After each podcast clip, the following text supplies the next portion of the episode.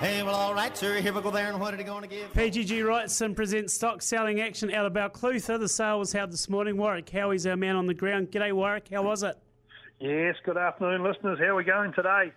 Hey, um, yeah, we had a cattle sale here today, and it went all right too. To be fair, just a moderate yarding of cattle, good bit of tidy up. Um, the good beef yearling steers they sold between a thousand and twelve hundred and fifty dollars, around about that sort of three dollars forty a kilo mark. Um, the beef cross steers, the bulk of them were between eight hundred and a thousand dollars, around that three dollars twenty a kg. Uh, we had a few beef yearling bulls in today um, for a bit of a change. They sold uh, sold well. They were good, well grown sort of yearling bulls between eleven hundred and thirteen hundred and fifty dollars. Uh, the beef cross bulls had a few of those. Um, a bit lighter. They sort of sold between 800 and 1,000, uh, $3.20 a kilo, so they were nice cattle.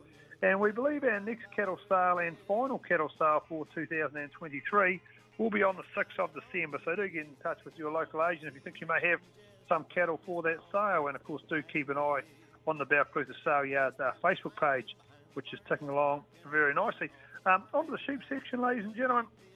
Uh, as expected, a smaller yarding of prime lambs. We are just sort of starting to run out of those old season lambs as the teeth come up and the schedule goes down. And they probably did ease a touch today. Um, the Benaran lambs there, they sold between 135 and 150 dollars. Um, the medium lambs uh, between 120 and 135 dollars.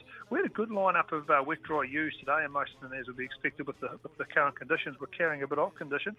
Um, the top end of those ewes, and some of them had a bit of weight about them too. They were good, big thumping ewes. Um, they were making sort of 90 to 104 dollars. The good medium ewes were making sort of 80 to 90 dollars, and the um, the um, lighter ewes, um, although they weren't super light, but the lighter end ewes sort of between that 60 and 70. Of course, uh, Trotting Cup week next week, and well, it's pretty hard to go past the Cooter in the New Zealand Trotting Cup. He's uh, he's been the form horse. He may not pay a lot on the day, but um, I think get on to get on to him. And of course, as usual, back to Southerners. Pembroke Benny, he'll be a good chance for a place. Um, he's been up for a while now. They had a wee bit of a disturbed campaign, but I think he'll be paying a bit for a place. So uh, should be too good, and uh, get on the Southerners. Pembroke Benny in the cup. Thank you very much. Cheers.